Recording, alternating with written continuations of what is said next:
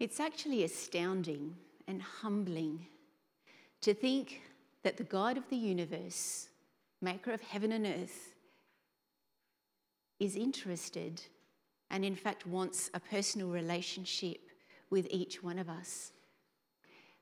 It was his plan right from the beginning, going back to the time of Adam and Eve in the garden, to spend time daily with the one who knows us most and loves us best. That's what prayer is talking, connecting, being with our loving Father. What words of encouragement, words of peace, words of hope do you think God is wanting to share with you today? What would you like to talk with God about today? Today's Bible reading is written in Luke chapter 11, reading from verse 1. One day, Jesus was praying in a certain place. When he finished, one of his disciples said to him, Lord, teach us to pray, just as John taught his disciples. He said to them, When you pray, say, Father, hallowed be your name, your kingdom come. Give us each day our daily bread. Forgive us our sins, but we also forgive everyone who sins against us. And lead us not into temptation. Then Jesus said to them, Suppose you have a friend and you go to him at midnight and say, Friend, lend me three loaves of bread. A friend of mine on a journey has come to me, and I have no food to offer him. And suppose the one inside answers, Don't bother me. The door is already locked, and my children and I are in bed. I can't get up and give you anything. I tell you, even though he will not get up and give you the bread because of friendship, Yet, because of your shameless audacity, he will surely get up and give you as much as you need. So I say to you ask, and it will be given to you. Seek, and you will find. Knock, and the door will be opened to you. For everyone who asks receives, the one who seeks finds and the one who knocks, the door will be opened. Which of you fathers, if your son asks for a fish, will give him a snake instead? Or if he asks for an egg, will give him a scorpion? If you then, though you are evil, know how to give good gifts to your children, how much more will your Father in heaven give the Holy Spirit to those who ask him. Over to you, Pastor Paul.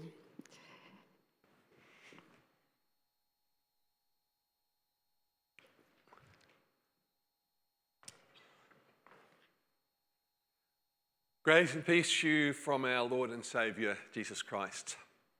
Prayer, what a privilege. Perhaps sometimes we may even take it for granted. How many of you have, have ever sung that hymn? Hands up if you've sung that hymn sometimes in your life. If you haven't, you're going to get a chance to today. It's a beautiful, it's a beautiful, beautiful hymn. I remember singing it as a kid and then often using it um, as I was doing services throughout my uh, ministry as well. Um, a privilege to carry everything to God in prayer. As I think back over my life, one of the things that I remember distinctly is learning how to ride a bike. Hands up who learned how to ride a bike. Yeah, yeah, yeah, yeah, yeah. Um, it was a real bike, uh, two wheels. It was cheap, but it wasn't a bike. It wasn't that bike. Um, can you remember when you first learnt? Can you remember those first lessons that your parents gave you? Um, I know, I, I did. Uh, when you start, don't go too fast. Watch out for the bumps. Remember how to use your brakes. Um, your parents would show you how to balance on the bike, how to get off without breaking your leg, and how to push on the pedals and all those sort of things. But I do remember that there was one thing more than anything else which taught me how to ride a bike. Can anyone think what that might have been? Getting on and doing it. Actually having a go at it. That's where I learnt how to ride a bike. I mean, I could have learnt about riding a bike from all the lessons they gave me, but until I got on and tried it, I would never have really known how to do it. I wouldn't have been really able to actually ride a bike. I think prayer can be like that as well. Someone can tell you all about praying, but finally, the way that we learn to pray is by doing it, by praying.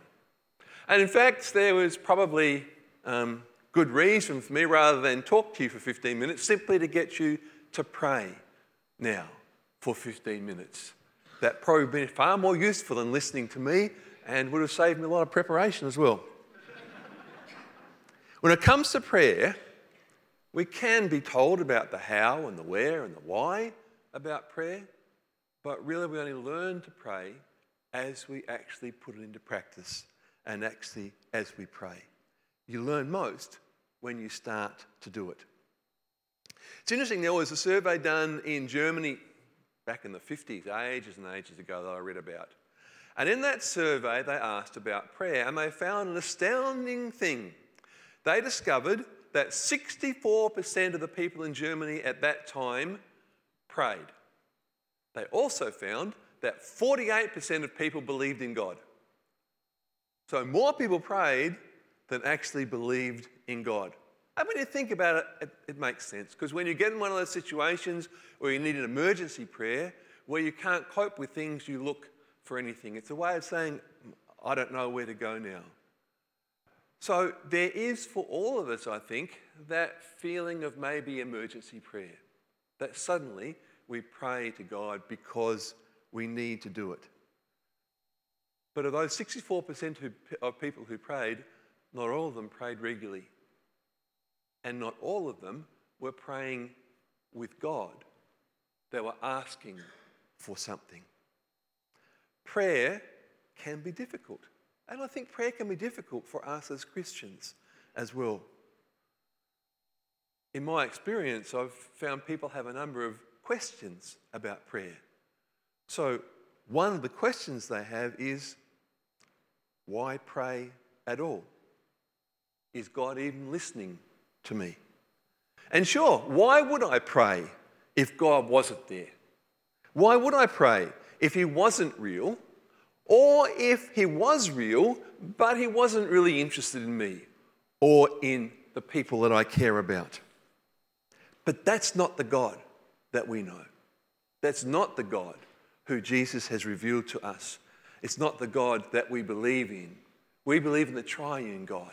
The triune God who's summarized uh, in the belief that is expressed in the Apostles' Creed. A God who is alive and vibrant and interested and at work. A powerful God, a living God who calls us into a relationship with Him.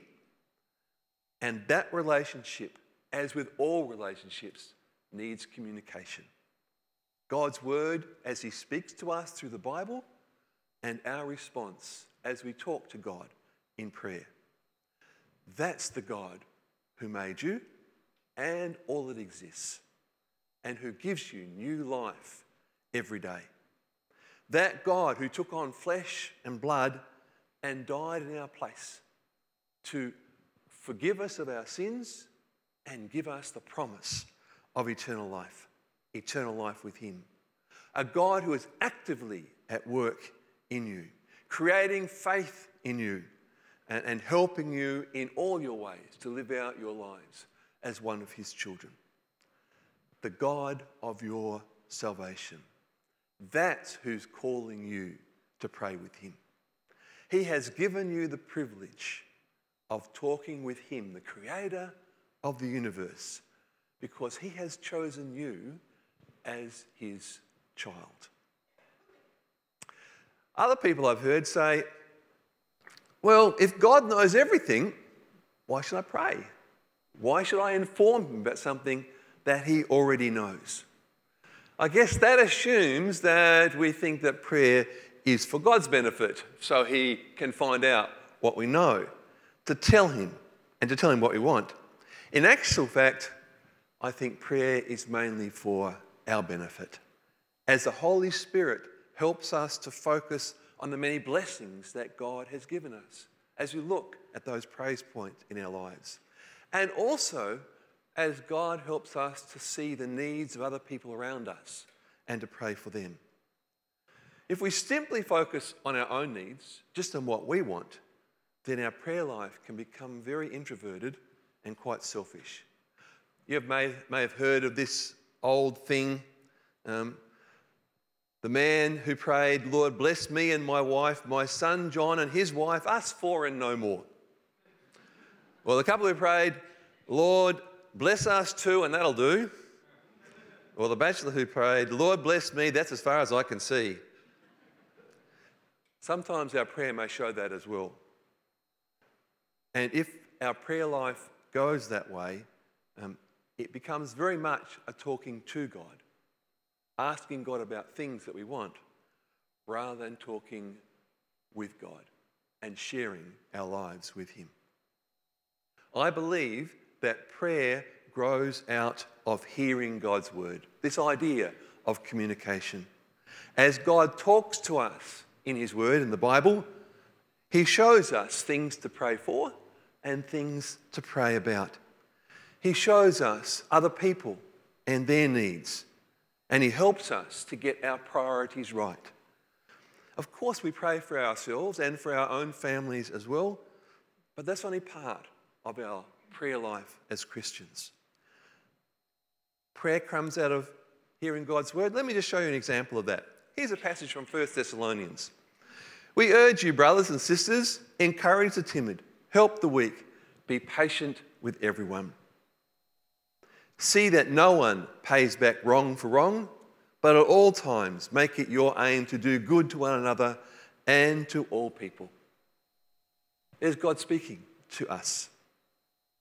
I'm sure all of you have had times when you haven't done good to other people. And so uh, you need to confess those things. And as you think, you think of people who need your prayers. People you know, but maybe even situations that you don't know, but that you know about. And so you pray and bring their needs to God. And let's face it, who doesn't need patience? It's a fruit of the Holy Spirit. So you pray that the Holy Spirit will fill you and change you and give you more patience. You respond to what you hear God talking to you about. Prayer, as, uh, as Georgie said, is talking with God. And it's important that we hear what God is saying to us as well. And prayer is a growing thing. The more that you pray, the deeper your relationship with God becomes, and the deeper uh, and more fulfilling does your prayer life become as well. Prayer is more than simply saying grace and the Lord's Prayer. Prayer is about speaking with God, asking, seeking, sharing. Prayer is about bringing my life to God and letting Him walk alongside me as I live out my life. So, back to that initial question why pray if God knows everything already? Well, that's like a husband or wife or a parent and a child who says, oh, Why should I tell them that I love them? They know that already. They may well know it, but I bet they would like to hear it as well.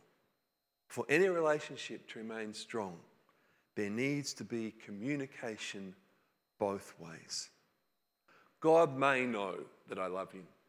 God may know that I believe in him and I'm thankful for all he has done. But it's still important for me to say it and for me to pray it. And probably it's more important for me to do that than it is for God as well.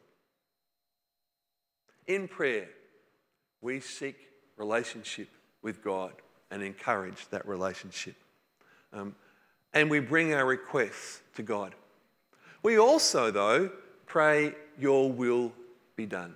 acknowledging that God is in control. But I have to tell you, I don't say your will be done too quickly because I believe that God has given this promise um, to be with me and to hear my requests, and I take that promise seriously. So, not too quickly do I come with your will be done. At the same time, I'm not so arrogant as to think that God will give me everything that I ask for. And I also take God's majesty very seriously as well. After all, He is the one who is in control of the universe.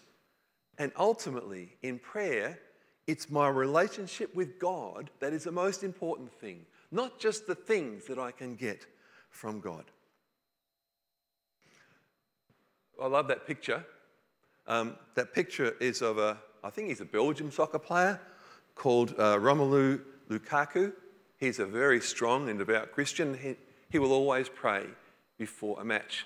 When I saw that picture and read about his story, it reminded me of another story that I'd heard many years ago from a pastor who said he had gone to a soccer game. This was in Europe. And before the game, he noticed that the captain of one of the teams suddenly stopped, bowed his head, and was obviously praying, and then crossed himself before the start of the game. Obviously, praying that things would go their way and that they would win. Although they played really well, the team was beaten 2 1 with a, with a goal in the dying seconds of the game against them. And that team was devastated. And so was the captain. But at the end of the game, he again stopped, bowed his head, prayed, and crossed himself. That was a sign of someone who was not just looking for the things in God's hands for the win, but was most interested in the relationship with God, in just sharing that time with them. I love that idea about not just reaching for the things in God's hand in prayer, but reaching to take God's hand. And one final thing before I finish. Who knows who that is? Well done, I knew you'd know. Norman O'Neill. Uh, he's a dashing cricketer, uh, and he was my hero when I was a kid. Was it yours as well? Eh. Oh, you didn't come from New South Wales. I grew up in New South Wales. He was a New South Wales batsman, an Australian batsman as well. He was my hero when I was young. I loved Norm O'Neill. Um, I used to love and go and watch him play. Any posters that were available, I used to get. There were little gum wrappers I used to save as well. Um, I followed him everywhere, went to see as many games as I could, listen to him, listen to his games on the radio. One day, when I went down to the game a bit early, there was Norm O'Neill. And so I went up to him with my autograph book, hoping to get his autograph. And I went up there and he took the, the book and he signed it. And then, joy of joys, he talked to me. He asked me who I was, where I came from, did I play, what position I had. How, it was the moment of my life that my hero had spoken to me. I was in his presence. That's what we do in prayer. Come into the presence of our hero. That's a great privilege that God has given us. I think sometimes we may get a bit overawed. Talk with God, me? Bother God, the creator of the universe, with my little problems? Me? Yes, you. You are God's child. You are a part of the body of Christ. God wants to speak to you, and He wants to hear from you as well in person. Amen. And may the peace of